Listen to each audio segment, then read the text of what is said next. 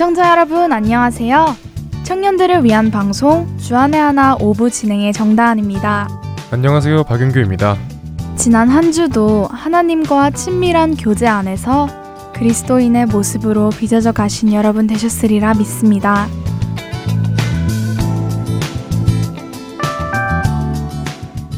얼마 전에 다한 자매가 다녀온 독일 연수에서 다른 학생들로부터 다한 자매가 기독교인이라는 이유로 조롱을 받은 적이 있다고 했었죠? 네, 그랬어요.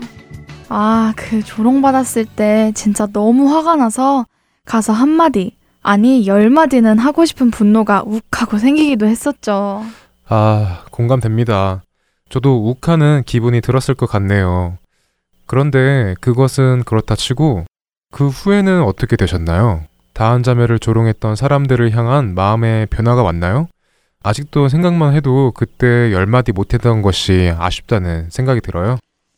아, 뭐, 시간이 얼마 정도 지나서 지금 생각하면 그 자리에 있었을 때보다는 화가 나지는 않아요.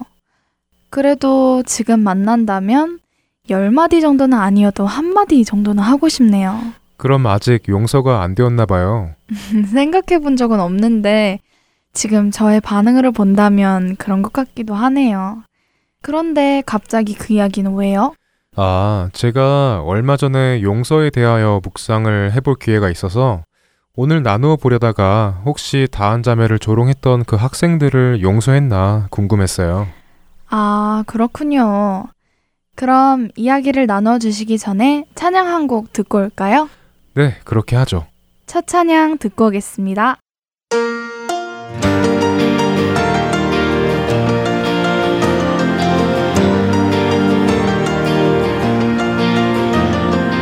I'm the one with two left feet standing on a lonely street. I can't even walk a straight line. And every time you look at me, I'm spinning like an autumn leaf, bound to hit bottom sometime. Where would I be without someone to save me? Someone who won't let me fall. You are everything that I live for, everything that I can't believe is happening. You're standing right in front of me with arms wide open.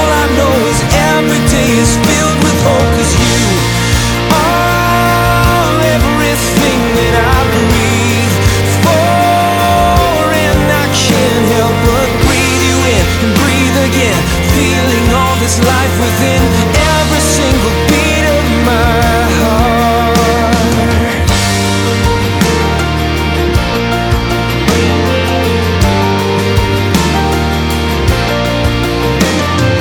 I'm the one with big mistakes, big regrets, and bigger breaks than I'd ever care to confess.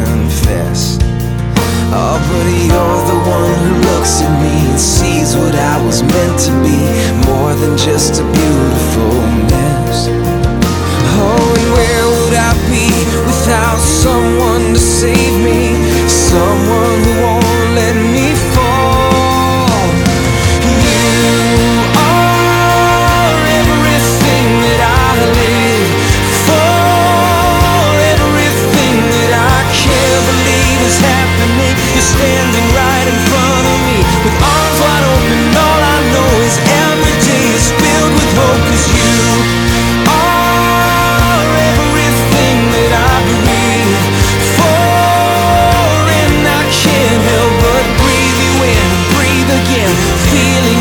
life within every single beat of my heart. You're everything good in my life, everything honest and true. And all of those stars hanging up in the sky could never shine brighter than you.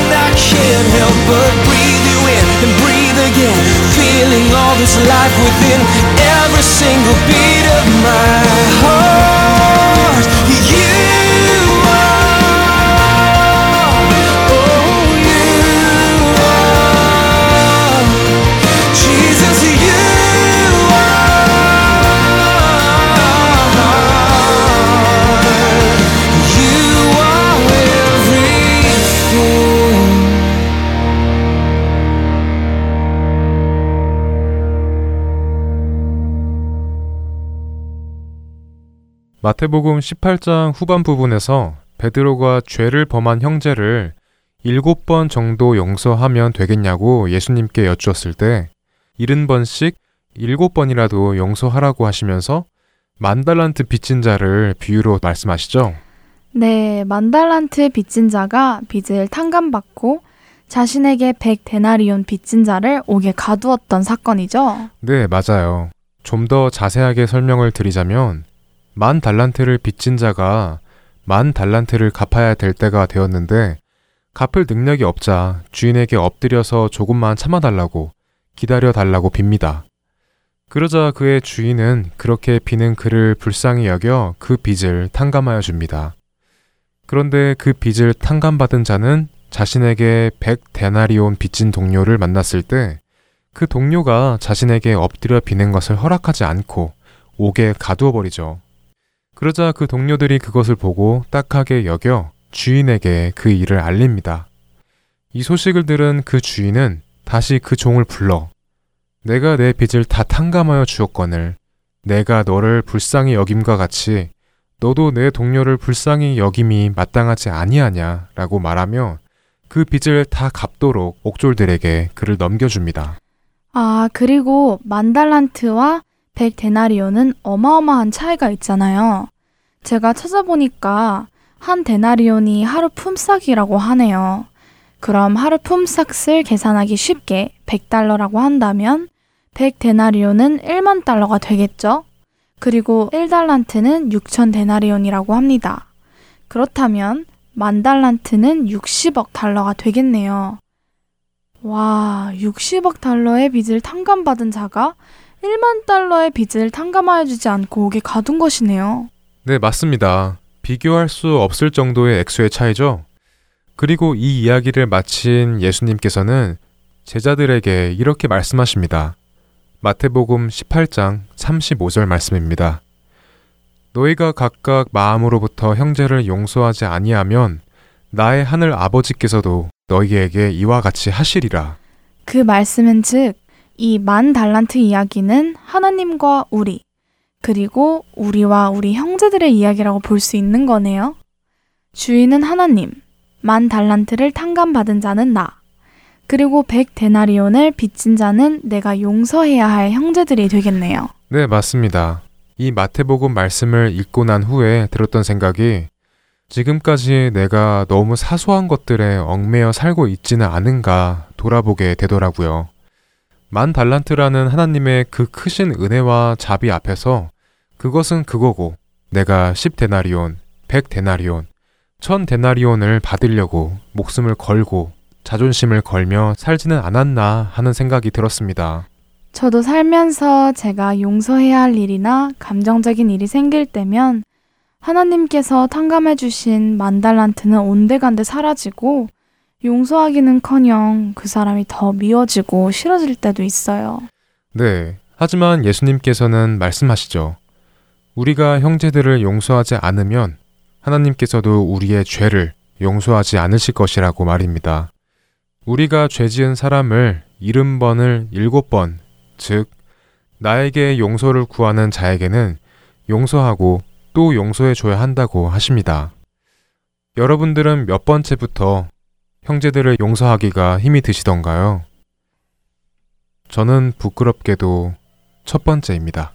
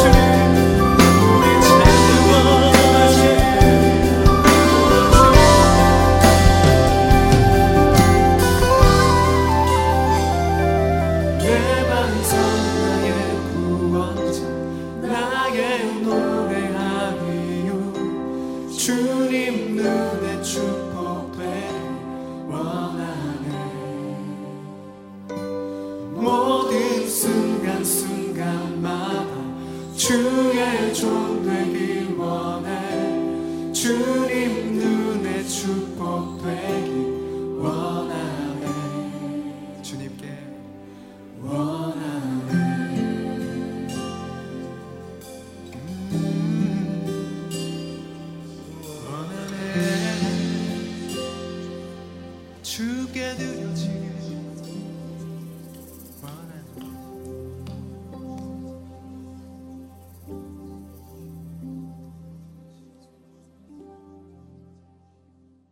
아리조나 등대 장로교회 송민우 목사와 함께하는 나는 찬양하리라 함께 하시겠습니다.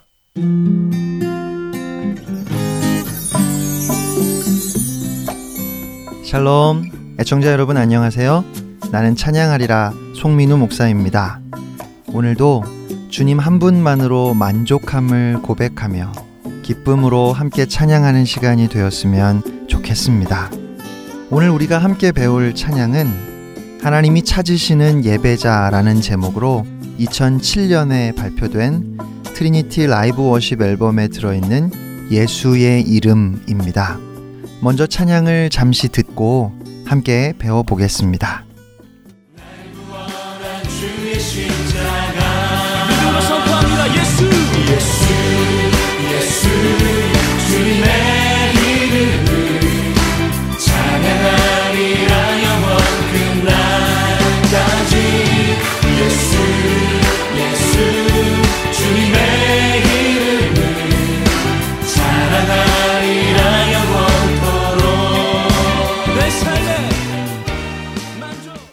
살짝 리듬감이 있는 왠지 손뼉으로 장단을 맞춰야 될 것 같고 어깨를 들썩이게 하는 그런 찬양이죠. 오늘 찬양의 가사를 제가 한번 읽어 드리겠습니다. 내 삶의 만족, 내 삶의 기쁨, 예수의 흔적, 예수의 이름, 날 구원한 주의 십자가. 예수, 예수, 주님의 이름을 찬양하리라 영원 끝날까지. 예수, 예수, 주님의 이름을 자랑하리라 영원토록. 오늘은 네 마디씩 나눠서 배우도록 하겠습니다. 첫 번째 소절입니다. 두 마디가 두 번 반복되는 형식으로 되어 있습니다. 내 삶의 만족, 내 삶의 기쁨. One, two, three, four. 내 삶의 만족, 내 삶의 기쁨. 다시 한번 내 삶의 만족, 내 삶의.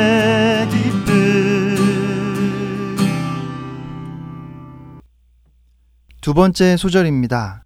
예수의 흔적, 예수의 이름, 날 구원한 주의 십자가. One, two, three. 예수의 흔적, 예수의 이름, 날 구원한 주의 십자가. 한 번 더.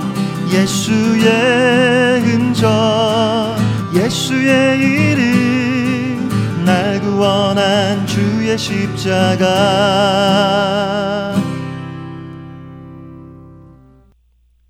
다음은 후렴 여덟 마디입니다.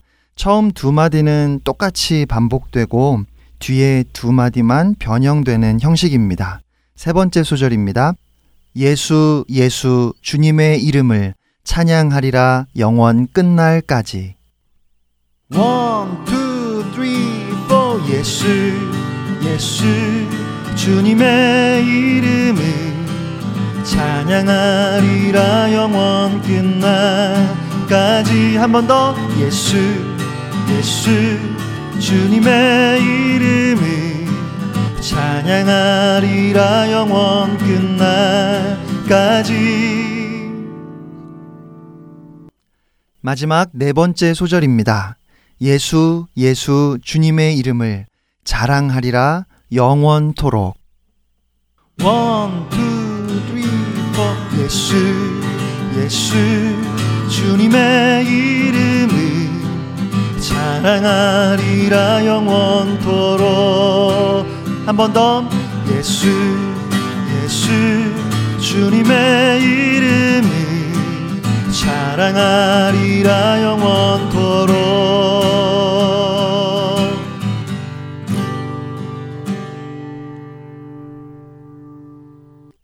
현대인들에게 최고의 가치는 무엇일까요? 아마도 돈이 아닐까요? 실제로 한국에서 인생 최고의 가치를 묻는 설문조사 결과 1위가 돈이었다고 합니다. 그런데 야고보서 1장을 보면 돈이 최고라고 생각하는 오늘을 살고 있는 우리에게 매우 도전적이고 또 쉽게 이해가 잘 안 되는 말씀이 있습니다. 9절로 11절 말씀입니다.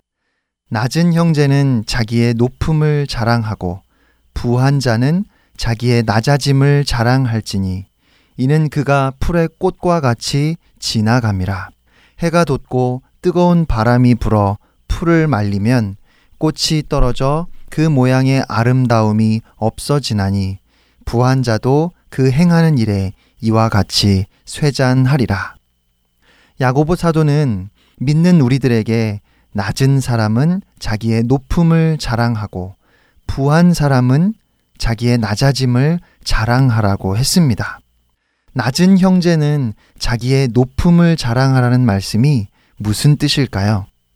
이 말씀은 비록 가난하지만 나에게 있는 좋은 것들을 생각하라는 뜻은 아닙니다. 또 나보다 못한 사람들을 생각하면서 그나마 내가 더 가지고 있음을 자랑하라는 말도 아닙니다. 이 말씀은 예수 그리스도를 통해 얻은 구원, 영원한 하나님의 나라가 가장 소중하고 가치 있는 것이라는 그 확신이 있다면 절대로 물질 때문에 낙심하지 말라는 말씀입니다. 하나님의 나라를 소유하고 있다는 그 긍지를 놓치지 말라는 당부의 말씀이지요. 또한 부한 자는 자기의 낮아짐을 자랑하라는 말씀은 우리의 인생이 풀의 꽃과 같이 지나가서 죽음 앞에 모든 사람이 평등해진다는 말 그대로 곧 그렇게 낮아질 것이지만 오히려 그렇게 모든 것이 다 사라지는 그날에 실현될 하나님의 나라를 자랑하라는 뜻입니다. 바로 그 가치, 하나님의 나라의 가치 때문에 내가 가지고 있는 모든 재물이 아무것도 아님을 인정하는 것, 그것이 바로 낮아짐입니다.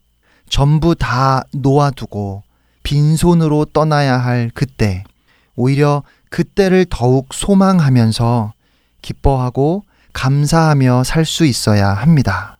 그것이 바로 낮아짐을 자랑하는 모습입니다.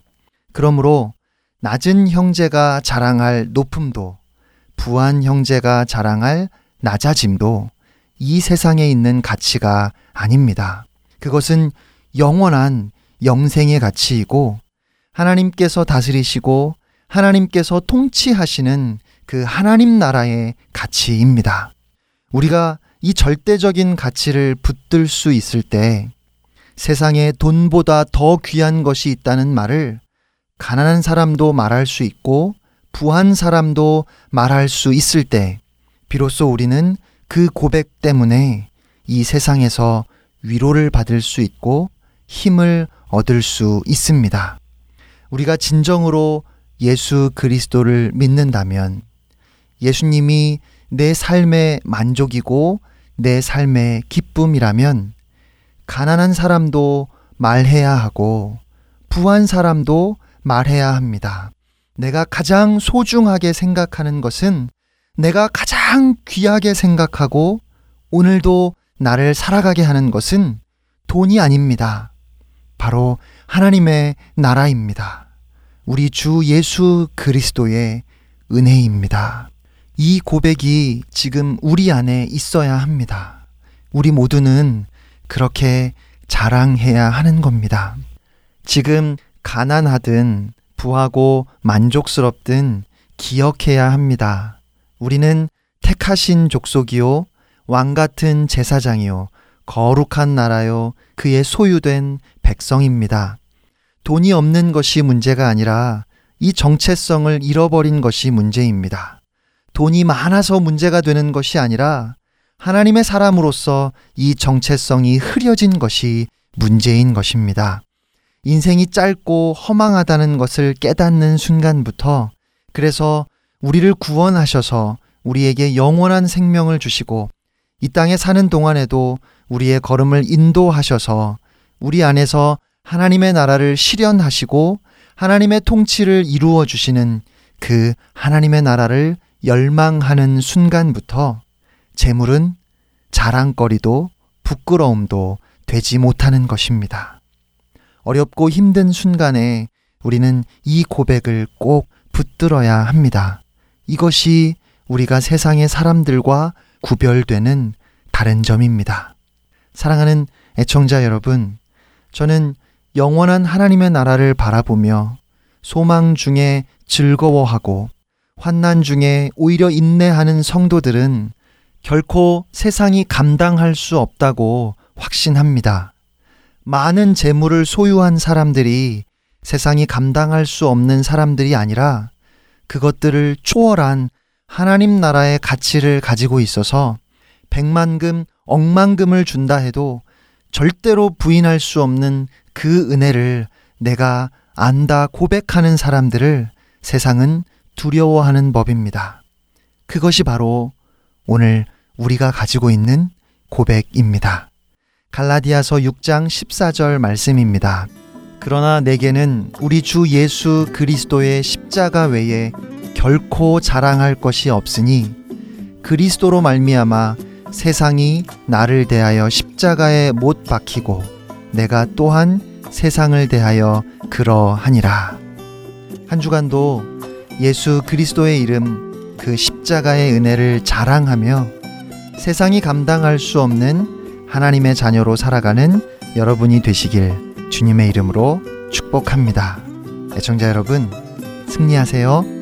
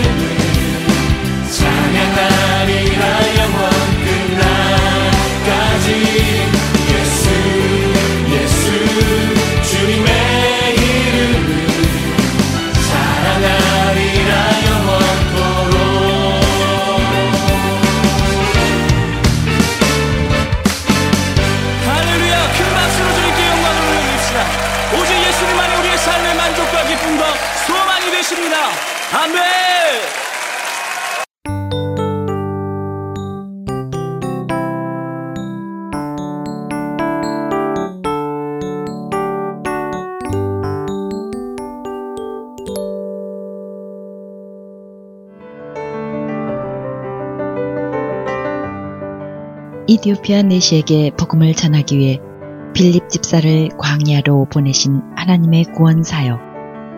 지금도 그 구원의 역사는 일어나고 있습니다. 믿지 않는 자에게 복음을 믿는 자들에게 영적 성장을 도와주는 허텐서울 복음 선교에 동참하지 않으시겠습니까?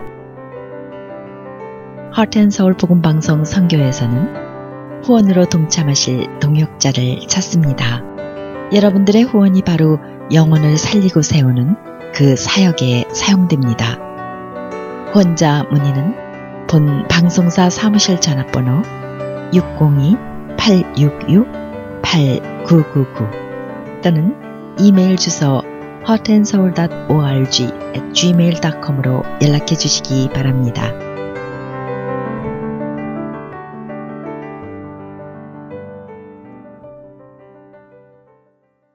설교 말씀으로 이어집니다. 세인트 루이스 한인 장로교회 서정곤 목사께서 사도행전 27장 9절부터 25절까지의 말씀으로 인생의 광풍을 만날 때 라는 주제로 말씀 나누어 주십니다.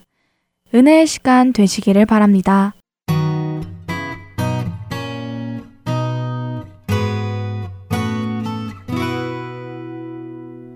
하나님의 말씀은 사도행전 27장 9절로부터 25절까지 말씀입니다. 제가 대표로 봉독하겠습니다. 여러 날이 걸려 금식하는 절기가 이미 지났으므로 항해가 유태오는지라 바로의 그들을 구원하여 말하되 여러분이여 내가 보니 이번 항해가 하물과 배만 아니라 우리 생명에도 타격과 많은 손해를 끼치리라 하되 백부장이 선장과 선주의 말을 바울의 말보다 더 믿더라. 그 항구가 겨울을 지내기에 불편하므로 거기서 떠나 아무쪼록 피닉스로 가서 겨울을 지내자 하는 자가 더 많으니 피닉스는 그레데 항구라 한쪽은 서남을 한쪽은 서북을 향하였더라.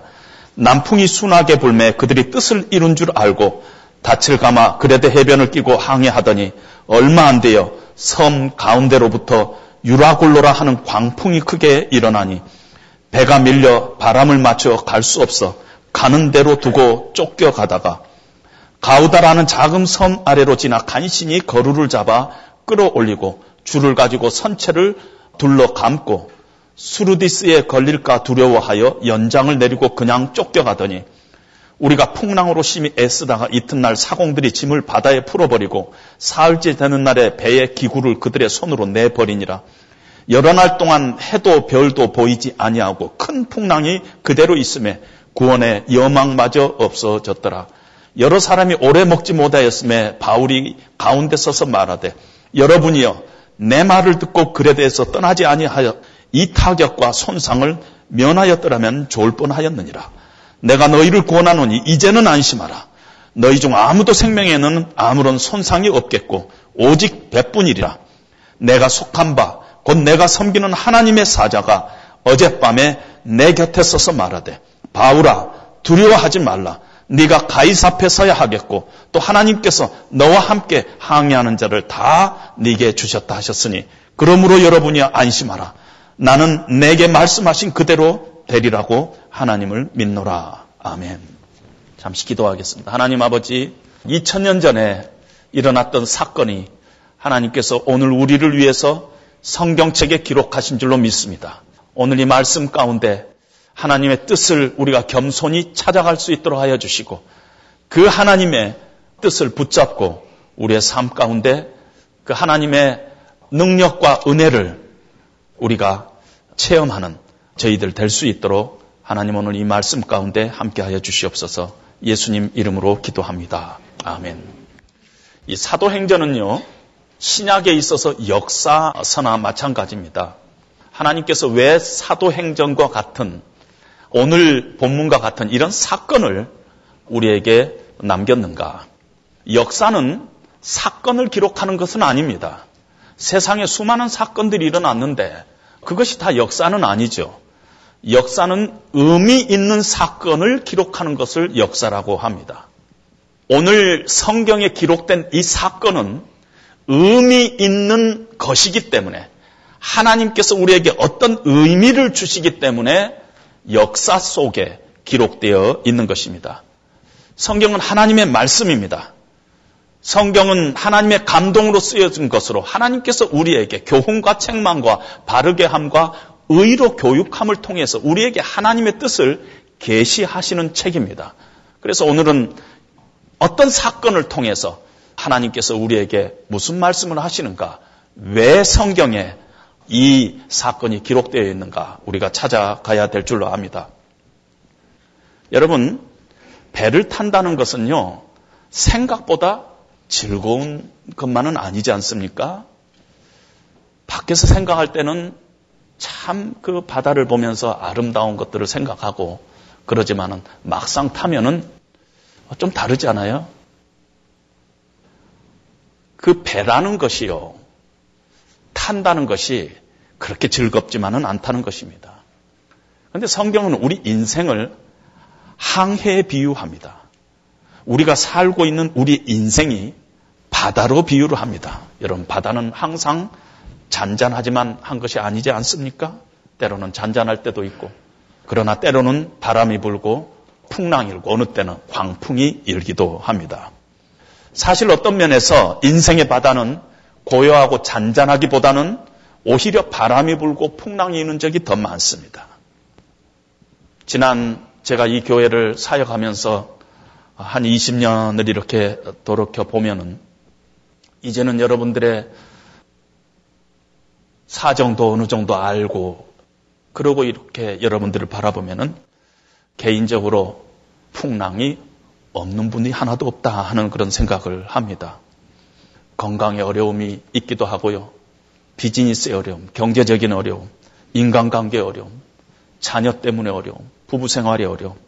모든 성도님들이 겉으로는 괜찮은 것 같아도 다 흔들리는 뱃속에 타고 있구나. 그래서 우리 인생이 참 힘들고 때로는 걱정이 되고 불안하고 두려워하는 그런 인생을 살아가고 있구나 하는 그런 생각을 갖게 됩니다. 우리 누구는 아무도 풍랑으로부터 면제받을 사람이 하나도 없습니다. 지금 풍랑 가운데서 정신없어 하는 분도 있을 거고요. 이제 풍랑을 막 빠져나온 사람도 있을 거고, 앞으로 조만간 풍랑을 만날 사람이 있을 것입니다. 아무도 풍랑 없이 인생의 바다를 항해할 사람은 없을 것입니다. 오늘 본문에 보면은 사도 바울의 일행이 탄 배가 풍랑을 만났습니다. 바울은 지금 죄수의 몸으로 유대에서 이 로마로 압송돼 가는데요. 그 교통편이 배였습니다. 지중해에서 로마로 가는 배를 타고 가는데 여러분 2000년 전입니다. 배를 지었으면 얼마나 튼튼하니 지었겠어요. 늘 그 파도에 배가 파손되는 일이 많기 때문에 배들이 이렇게 항구를 이렇게 끼고 가까이에 육지하고 그렇게 멀리 떨어지지 않는 항구를 끼고 이렇게 항해를 했습니다. 그러다가 좀 바다가 이렇게 잠잠할 것 같으면 바다 쪽으로 쓱 나왔는데 갑자기 육지에서 부르는 어떤 바람 때문에 배가 이렇게 컨트롤을 할 수가 없어가지고 바닷속으로 이렇게 밀려 들어갔습니다. 지중해 무서운 허리케인인 유라굴로라는 광풍이 불어온 것입니다. 광풍이 불어오니까 바가, 바다가 막 뒤집힐 것 같고 무서운 파도가 배를 삼킬 것 같고 돛을 찢어버리고 완전히 배가 그렇게 작은 배도 아닌 것 같아요. 276명이 탔고 공무를 치렀으니까 그 당시로서는 꽤 큰 배인데요. 2000년 후에 세월호가 그렇게 무참히 이렇게 깔아앉은 거 보면은 2000년 전에 그 배들이 얼마나 힘을 썼겠어요. 상당히 큰 배라 할지라도 정신 없었을 것 같습니다. 선장과 선원이 짐을 바다에 던지고 사력을 다했습니다. 안 봐도 사람들은 멀미하고 토하고 뒹굴고 배 안이 아수랑이 됐을 것입니다. 광풍이 2주 동안 계속됐어요. 햇볕 하나 안 보이고 별볕 하나 안 보였습니다. 먹지도 못하고 살 소망이 완전히 끊어지고 절망 가운데 다 죽었다고 생각을 했습니다. 모든 걸 포기했어요. 2주 동안 사람들이 먹지를 못했어요. 배가 고프면 보통 사람은 먹는데 먹을 것조차도 생각이 안 났다면 정신줄을 완전히 놨다는 이야기입니다. 그런데 이 무서운 풍랑의 와중에서 우리는 놀라운 한 사람의 모습을 발견합니다. 풍랑 가운데서 위기 가운데서 두려워하지 않고 오히려 그 난관을 헤쳐나가는 한 사람이 있는데 선장도 아니고 백부장도 아니고 바로 죄수인 바울이었습니다. 이 바울이 이 상황을 장악합니다. 어떻게 이 무서운 풍랑 가운데서, 이 절망 가운데서, 이 낙심 가운데서, 이 위기 가운데서 이렇게 담대하게 이 문제를 풀어갈 수 있는가? 이것이 오늘 우리에게 하나님께서 주시는 메시지입니다. 너 인생들아, 너 인생의 풍랑을 헤쳐갈 때 이렇게 너희도 헤쳐가야 한다 하는 메시지를 우리에게 주고 있습니다. 바울은요, 이 어려운 이 풍랑 앞에서, 이 위기 앞에서 제일 먼저 기도했어요. 기도. 인생의 풍랑을 만나면은 우리는 반드시 제일 먼저 기도해야 합니다. 바울이 지금 기도했어요. 바울이 이렇게 어떻게 담대하게 됐는가? 하나님의 음성을 들으니까 담대하게 됐어요. 그러면 하나님의 음성은 어떻게 듣게 됐는가? 바울이 기도했기 때문에 그 하나님의 음성을 들었다고 우리가 생각해도 틀리지 않다는 얘기입니다. 왜냐하면 바울의 일생을 이렇게 보면 늘 어려움 가운데 있을 때마다 이 상황을 붙잡고 계시는 분은 하나님이시다 하는 신앙을 가지고 늘 하나님 앞에 기도했어요. 빌립보에서 감옥에 갇혀 있을 때도 그 얻어맞고 바른 착고에 묶여 있고 하는데도 손을 들어 하늘 향해서 하나님을 찬송하면서 기도했던 사람이 바울인 것입니다. 하나님의 음성을 들었어요. 기도했더니 하나님의 음성을 들은 것입니다. 하나님의 음성을 들으니까 담대하게 된 것입니다. 하나님께서 내가 섬기는 하나님의 사자가 어젯밤에 나에게 나타나서 말했다고 바울이 얘기합니다. 그러기 전에 하나님께서 사자가 나타나서 바울에게 말하기 전에 바울이 기도했어요. 그리고 그 사자가 나타나서 바울아 두려워하지 말라. 네가 가이사 앞에 반드시 서야 할 것이다. 하고 얘기했어요. 하나님의 사자가 두려워하지 말라. 네 죽지 않는다. 네 가이사 앞에 왕 앞에 로마 왕 앞에 네가 반드시 서야 한다. 이 말씀을 딱 들으니까 두려움이 사라진 것이에요. 하나님의 음성을 듣게 된 것입니다. 그러나 제일 먼저는 풍랑 가운데서 하나님 앞에 기도했습니다. 사방이 꽉 막혔을 때, 아무데도 뚫을 길이 없을 때, 바울은 늘 하늘은 열려 있다고 생각한 사람이었습니다. 하늘 문은 열려 있다. 그래서 하나님 앞에 기도했습니다. 그러자 바울아 두려워하지 말라 하면서 하나님께서 응답하셨고 그 하나님의 응답의 메시지를 붙잡으니까 믿음으로 붙잡으니까 마음속에 담대함이 생기면서 이 상황을 극복해 나갔던 것입니다. 여러분 단순한 이 얘기입니다. 우리가 어려움이 생기면은 우리의 인생의 광풍을 만나면 풍랑을 만나면은 우리는 제일 먼저 기도해야 된다는 것은 아주 상식적이고 기독교인이면 다 아는 이론적인 것이에요. ABC예요. 그런데도 실제적으로 우리가 이런 상황에 부딪히면은 가장 이그노 하는 것이 기도입니다. 가장 안 해요. 우리 도움이 하나님으로부터 나오는데 사방은 다 막혔는데 하나님으로부터 도움이 와야 되는데 그 어려운 상황에 빠졌는데도 그때 되면은 늘 마음속으로는 기도해야 된다는 거 알지만 기도하지 않습니다. 우리는 기도해야 합니다. 오래전에 이 얘기입니다. 우리나라의 어느 탄광에서 이렇게 갱이 무너졌습니다. 그런데 그 안에 광부들이 이렇게 갇혔는데요.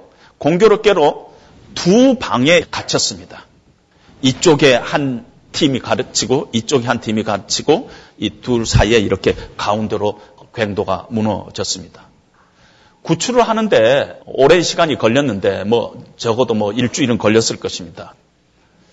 다행히 양쪽에서 이 구출대가 이렇게 들어갈 수 있었다고 합니다. 그래서 이제 이쪽 방에 갇힌 사람들, 이쪽 방에 갇힌 사람들을 이렇게 구출대가 A조, B조로 나눠가지고 구출을 하는데 놀랍게도 들어가 보니까 한 방에 있는 사람은 다 죽어 있고 한 방에 있는 사람은 전부 살아 있더라는 것입니다. 똑같은 여건이었고 똑같은 시간에 그곳에 구출대가 들어갔는데 한 방 사람들은 다 죽어 있고 한 방 사람은 다 살아 있더라는 것입니다. 이유를 이렇게 찾아보니까 한 방에는요 전화선이 연결돼 있었어요. 그래서 밖에 하고 통화를 할 수 있었어요. 지금 파고 들어간다. 걱정하지 말라. 안심하라. 며칠만 지나면은 반드시 우리 구출대가 들어간다. 조금만 참아라. 그리고 계속 통화를 한 그룹은 한 명도 죽지 않고 다 살았어요. 근데 그런 하트라인이 연결이 안 된 그룹은 며칠 지나고 나서 그들이 절망 가운데 빠졌다고 생각합니다. 그 어둠 가운데서 아무도 구출을 안 되고 이건 이거 절망이다. 우리는 죽을 수밖에 없다. 아 그래서 다 죽은 거라는 것이에요. 지금 유라굴로를 만난 이 배에 탄 사람들은 눈에 보이는 것은 성남 파도뿐이었어요. 도와줄 사람은 하나도 없었어요. 절망뿐이었어요. 양식 있는데도 음식 있는데도 2주 동안 먹지도 못했어요. 밥이 안 들어갔어요. 죽었구나 생각하니까 정신 놓고 있으니까 먹을 생각도 없고 먹을 힘도 없는 것입니다. 그러나 바울은 달랐습니다. 사방이 다 막혔는데 위로 하나님을 향한 문은 열려 있다고 생각한 것입니다. 그리고 기도했더니 하나님께서 응답하셨어요. 여러분 우리 인생의 풍랑을 만나면 반드시 첫 번째 해야 될 일이 하나님 앞으로 나가서 기도하는 것입니다. 우리 힘으로 안 되기 때문에 기도하는 것이에요. 우리 힘으로 안 되기 때문에 하나님이 필요한 것이고 우리 힘으로 안 되기 때문에 기도하는 것입니다. 너희가 얻지 못하면 구하지 아니함이라고 얘기했어요. 너희가 정말 하나님의 도우심을 못 받은 이유를 한번 봐라. 너희가 구했냐? 구하지 않은 것이라는 것이에요. 너희 중에 고난당한 자가 있느냐? 너희는 기도하라고 얘기했어요. 사도 바울도 육체에 가시를 놓고 세 번 간절히 충분히 하나님 앞에 기도했다고 성경이 기록하고 있습니다. 우리는 기도해야 합니다. 지금 우리가 만약에 인생의 어두운 터널을 지나가고 있다면 우리는 반드시 기도해야 합니다. 밤이 깊을수록 기도해야 되고요. 새벽이 더디 올수록 우리는 기도해야 합니다. 우리 인생 가운데 우리 힘으로 할 수 없는 일이라고 생각하면 무조건 기도해야 합니다. 사람에게서 위로받지 못할 일들도 우리 인생 가운데 너무너무 많아요. 사람 찾아다니면서 막 해봤자 소용없는 일들이 너무 많다는 것이에요. 기도해야지 하나님 만나고, 기도해야지 하나님의 은혜를 체험하고, 기도해야지 하나님의 능력을 받고, 기도해야지 풍랑 가운데서 하나님의 위로를 체험하고, 기도해야지 하나님께서 우리에게 믿음 주셔서 담대하게 우리가 행동할 수 있다는 것입니다. 풍랑 가운데서 우리 힘으로 할 수 없는 풍랑 가운데서 우리를 도우실 분은 오직 하나님 한 분뿐이에요. 내가 산을 향하여 눈을 들리라. 나의 도움이 어디서 올까? 나의 도움이 천지를 지으신 여호와에게서로다. 기도할 때 하나님께서 우리를 도와주십니다. 기도하면은 다 해결된다. 이런 뜻이 아닙니다. 우리가 기도하는 대상인 하나님 안에는 능치 못한 일이 없어요. 그래서 하나님 안에는 어떤 고난도, 어떤 풍랑도 해결하지 못할 것이 없어요.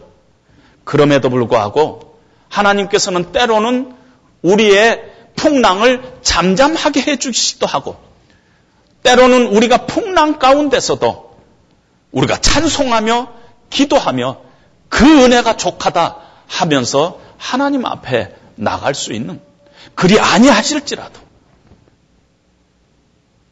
그런 믿음을 가지고 우리가 헤쳐나갈 수 있는 힘을 하나님께서 주시는 것입니다.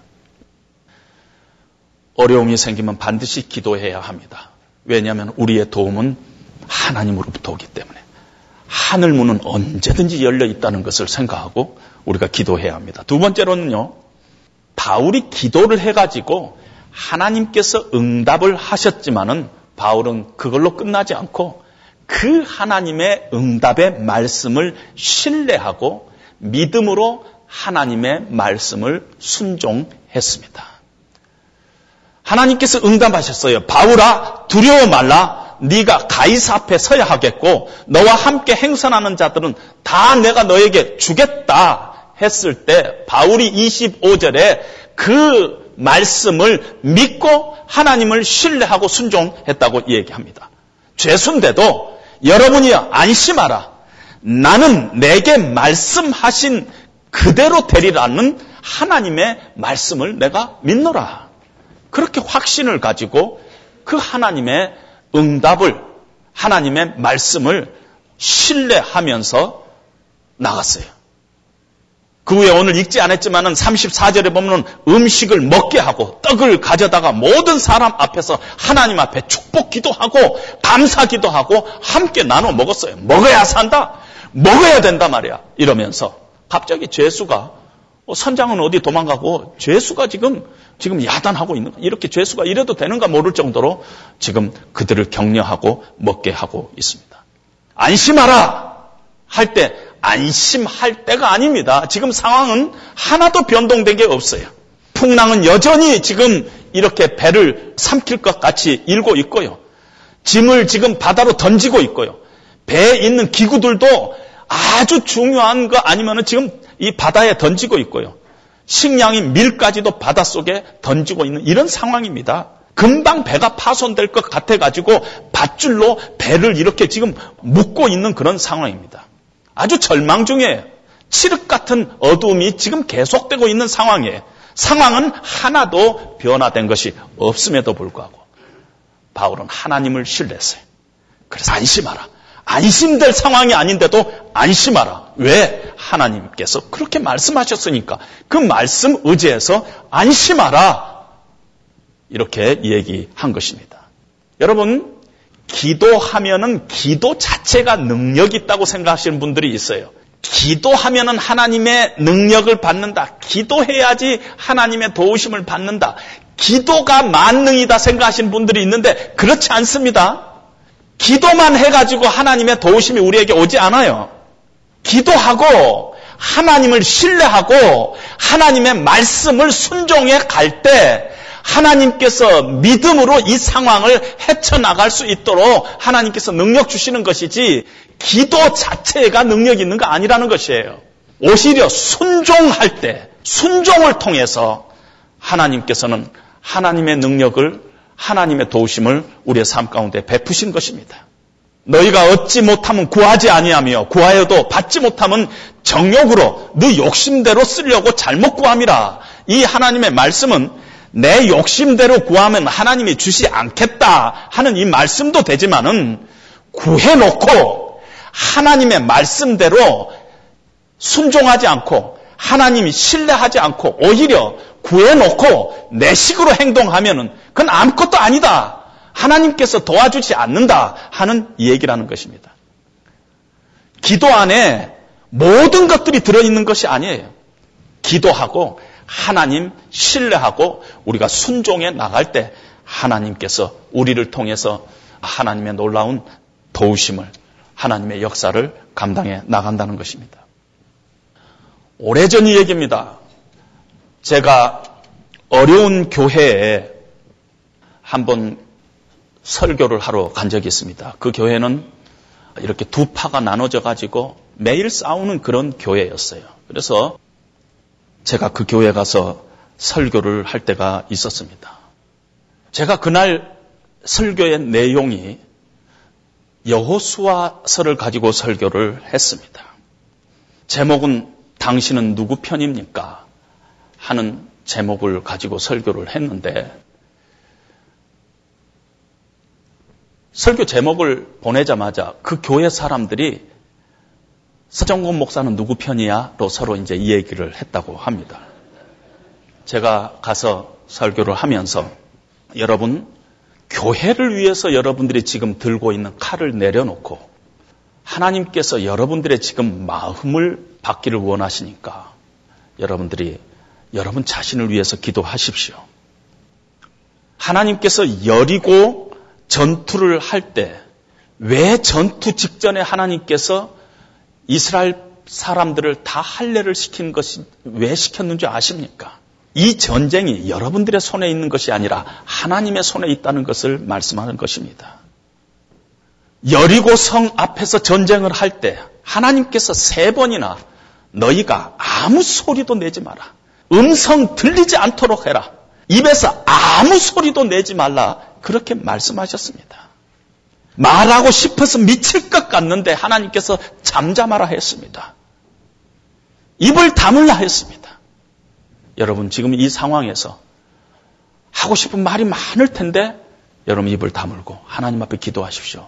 그렇게 설교를 했는데 아멘 소리가 얼마나 큰지 제가 너무 깜짝 놀랐어요. 이 교회가 이거 이거 싸움은 하지만은 아주 굉장히 어, 뜨거운 교회네 이런 생각을 했습니다. 엄청나게 아멘 소리가 크니까 우리 교회보다 뭐 한 10배는 더 크니까 그 후에 예배 후에 재직들과 함께 간담회를 했는데 재직들이 너무너무 오늘 목사님 은혜 많이 받았습니다. 이제 목사님 오늘 설교 말씀대로 그렇게 하겠습니다.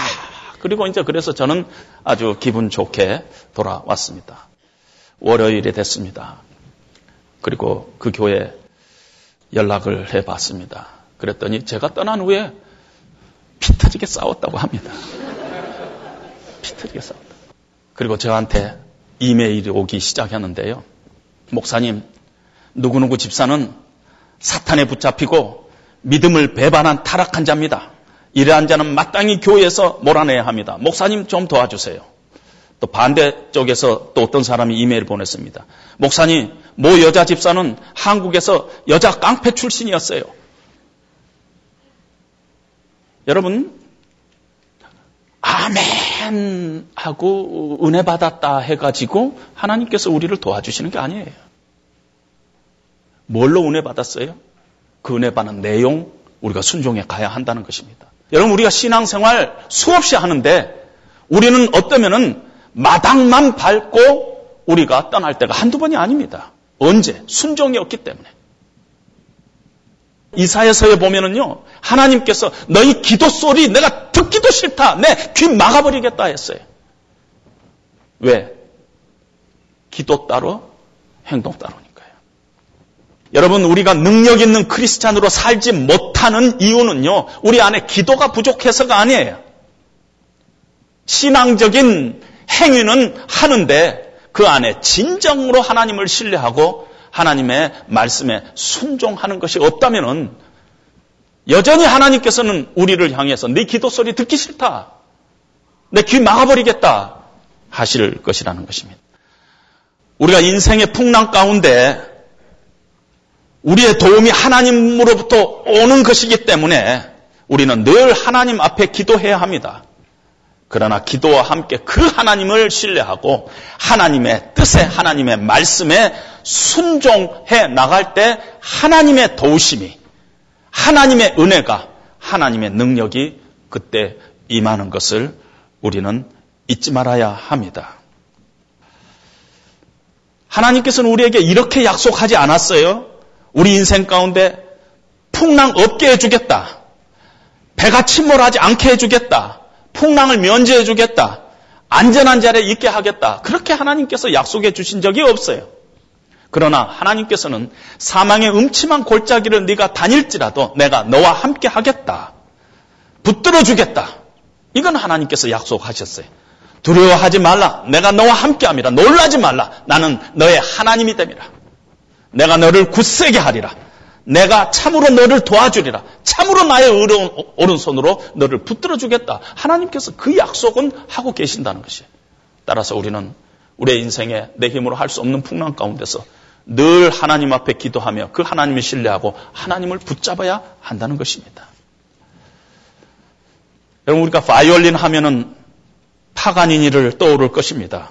언젠가 수많은 청중 앞에서 파가니니가 연주를 하는데 바이올린 줄이 하나가 툭 떨어졌습니다. 사람들이 깜짝 놀랐어요. 그런데 파가니니는 아무렇지도 않은 듯이 나머지 세 줄로 연주를 했습니다. 갑자기 또 한 줄이 툭 떨어졌어요.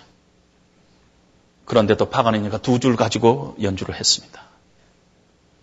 다시 날카로운 소리가 나면서 한 줄이 또 떨어졌어요. 세 번째 줄이 끊어진 것이에요. 청중들이 술렁술렁 했습니다. 오늘 파가니니가 망신당하는 날이구나. 한 줄로 어떻게 연주를 한단 말인가. 근데 파가니니가 잠시 멈추더니 남은 한 줄로 연주를 끝까지 계속했습니다. 연주가 끝나고 나서 청중들이 그칠 줄 모르는 standing ovation 하면서 박수를 쳤다고 합니다. 여러분, 우리 인생도요, 우리가 의지하는 줄들이 툭툭 끊어지고, 어쩌면은 두 줄로 연주를 해야 되는 사람도 있을 거고 어떤 사람은 하나밖에 남지 않은 한 줄에 매달려서 어렵게 어렵게 살아가시는 분들이 있습니다. 우리 공동체 안에도 한 줄 가지고 어려움 가운데서 애쓰는 분들이 있다는 얘기입니다. 그런데 여러분, 이 세상의 모든 줄이 다 끊어져도 우리에게 결탄코, 결탄코 끊어지지 않은 한 줄이 있음을 기억해야 합니다. 사망이나 생명이나 장래일이나 현재일이나 천사들이나 권세자들이나 능력이나 높음이나 기품이나 다른 아무 피조물이라도 우리를 우리 주 예수 그리스도 안에 있는 하나님의 사랑에서 끊을 수 없다고 하나님께서 우리에게 약속해 주셨습니다. 이 세상의 모든 줄이 끊어진다 하더라도 예수 그리스도 안에 있는 우리에게 향하신 하나님의 사랑의 줄은 결코 세상의 어떤 것도 끊을 수 없다고 하나님께서 우리에게 말씀해 주고 있습니다. 우리에게는 그런 하나님이 계세요. 그 하나님의 약속이 있어요. 그래서 예수 믿는 사람은 낙심할 수 있어요? 그런데 아주 낙심하지 않아요. 예수 믿는 사람은 절망할 수 있어요? 두려워할 수 있어요? 그러나 포기하지는 않아요. 왜냐하면 우리에게 하나님이 계시고 하나님께서 예수 그리스도 안에 있는 하나님의 사랑에서 너희를 끊을 줄은 이 세상에 아무것도 없다고 우리에게 약속하셨기 때문에 우리가 그것 붙잡고 우리 광야 같은 인생 또 우리의 정말 광풍이 이는 이런 바다 같은 우리의 인생을 항해할 때도 우리는 그것 붙잡고 우리는 살아갈 수 있다는 것입니다. 풍랑이 계속되는 바다가 있어요? 1년 12달 풍랑이 계속되는 바다는 없습니다. 그래서 우리는 인내해야 돼요. 기다려야 돼요. 참아야 돼요. 버텨야 돼요. 여러분 히브리 말로 의인은 믿음으로 말미암아 살리라 하는 이 믿음이라는 단어가 에무나라는 단어를 쓰고 있는데 에무나라는 단어는 그냥 버티다는 뜻이에요. 믿음 안에는 버티는 것이 있어요. 버티다가 보면은 반드시 풍랑이 잠잠해질 때가 올 것입니다. 여러분들의 인생이 지금 평탄해서 남을 위로하는 것이 아니라 여러분들의 인생에 지금 풍랑이 있다 할지라도 우리가 안심하라, 안심하라 하면서 남을 위로하고 나도 지금 힘들지만은 나보다 더 어려운 사람을 도울 수 있는 이유는 내 안에 풍랑이 없어서가 아니라 하나님의 약속이 있기 때문에 하나님의 그 축복이 있기 때문에 은혜가 있기 때문에 그 은혜 붙잡고 오늘도 나보다 어려운 사람을 우리가 격려하고 위로하고 또 안심하라 이렇게 이야기하면서 우리의 인생을 축복의 통로로 사용돼야 하는 그 이유가 여기에 있는 것입니다. 인내는 연단을 연단은 소망을 이룬 줄 압니다. 이 소망이 흔들릴 때마다 우리에게 성령으로 부어주시는 하나님의 사랑을 늘 붙잡으시기 바랍니다. 예수 그리스도 안에 있는 하나님의 사랑에서 우리를 끊지 않을 것이라는 그 하나님의 약속을 붙들고 버티십시오. 그러면은 풍랑이 언젠가는 잠잠해질 것입니다. 그런 믿음의 축복이 여러분들에게 있으시기를 주님의 이름으로 축원드립니다.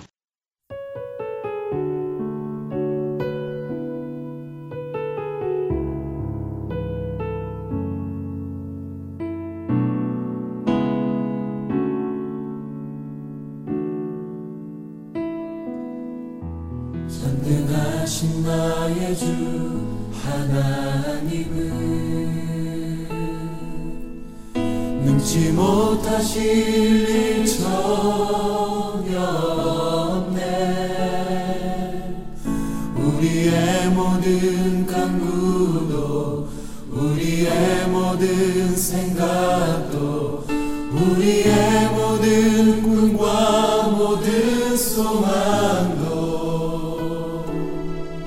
신실하신 나의 주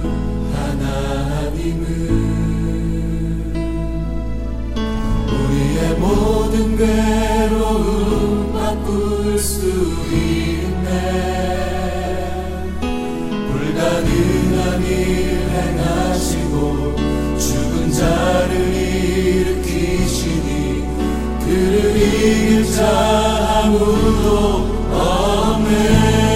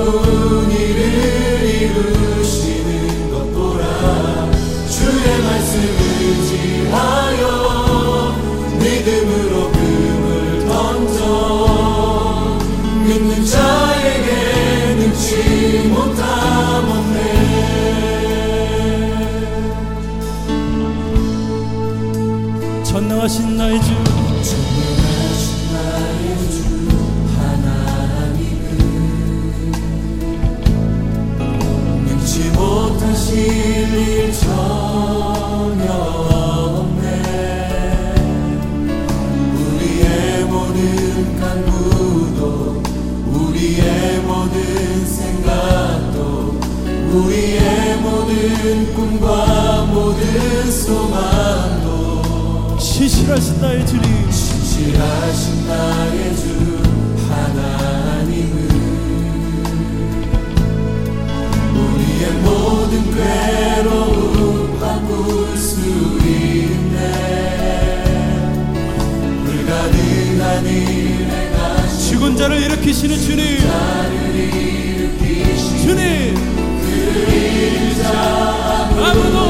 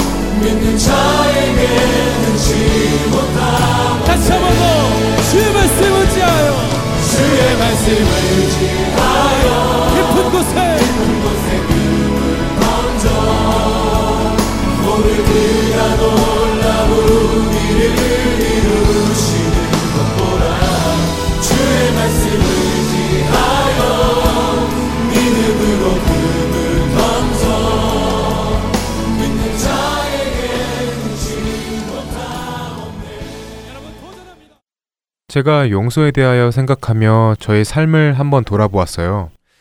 모든 일이 기억나지는 않지만 제가 용서를 해야 할 일들, 그리고 내가 그 일들을 용서를 했었나? 하고 말이죠. 그랬더니요. 용서를 해준 적이 더 많던가요? 아니면 용서를 못하고 지나간 일들이 더 많던가요? 그게요, 어, 딱히 제가 용서를 해준 기억이 없습니다. 시간이 지나서 기억 속에서 잊혀지니 별다른 감정이 없어져서 그런 듯 합니다. 그런데요, 용서를 한 것과 시간이 지나서 잊혀진 것과는 분명한 차이점이 있는 것 같아요. 그렇겠죠?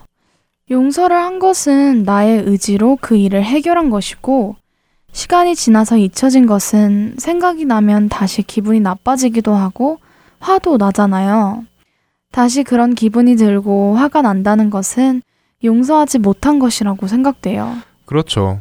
에베소서 4장 32절 말씀, 그리고 골로새서 3장 13절 말씀에서는 주께서 우리들을 용서한 것 같이 서로를 용서하라 라고 말씀하십니다. 네, 저도 생각해 보면 하나님께서 그리스도 안에서 우리들을 용서하여 주신 것 같이 나에게 죄 지은 사람을 용서해준 기억이 그렇게 많지가 않아요. 그냥 나는 아직 준비되지 않았어. 저 사람은 용서받을 자격이 없어. 라고 생각하다가 시간이 흘러 잊혀져 버린 경우가 더 많은 것 같아요. 그것들은 아직 우리가 그리스도 안에서 해결하지 못한 미해결 문제들이라고 봐야겠네요. 미해결 문제들을 해결해야겠죠? 그렇죠. 지금 우리가 용서를 해야 할 것들, 그리고 세월에 잊혀져 있던 풀지 못한 일들, 상대방의 반응과는 상관없이 우리가 하느님 앞으로 가지고 나가야 할 것들입니다. 맞습니다. 용서는 옵션이 아니라 듀리입니다. 그리고 그 순간에 바로 해야 하는 것이고요. 하나님께서 의무라고 명하신 용서, 그 말씀을 따라 사는 가운데 하나님께서 허락하신 평안이 우리 안에 가득 주어질 것이라고 믿습니다. 청년들을 위한 방송 주안의 하나 5부 마치겠습니다. 오늘도 주님 오시는 그날을 간절히 소망하며 저희는 다음 주 이 시간에 다시 찾아뵙겠습니다. 애청자 여러분, 안녕히 계세요. 안녕히 계세요. 주님 말씀하시면 내가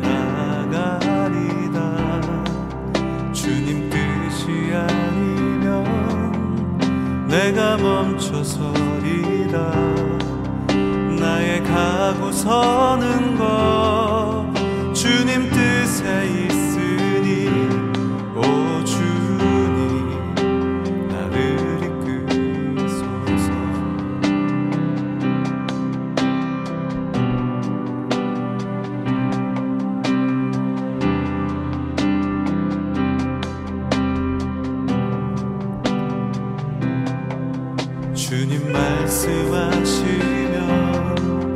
내가 나가리다 주님 뜻이 아니면 내가 멈춰서리다 나의 가고 서는 것 주님 뜻에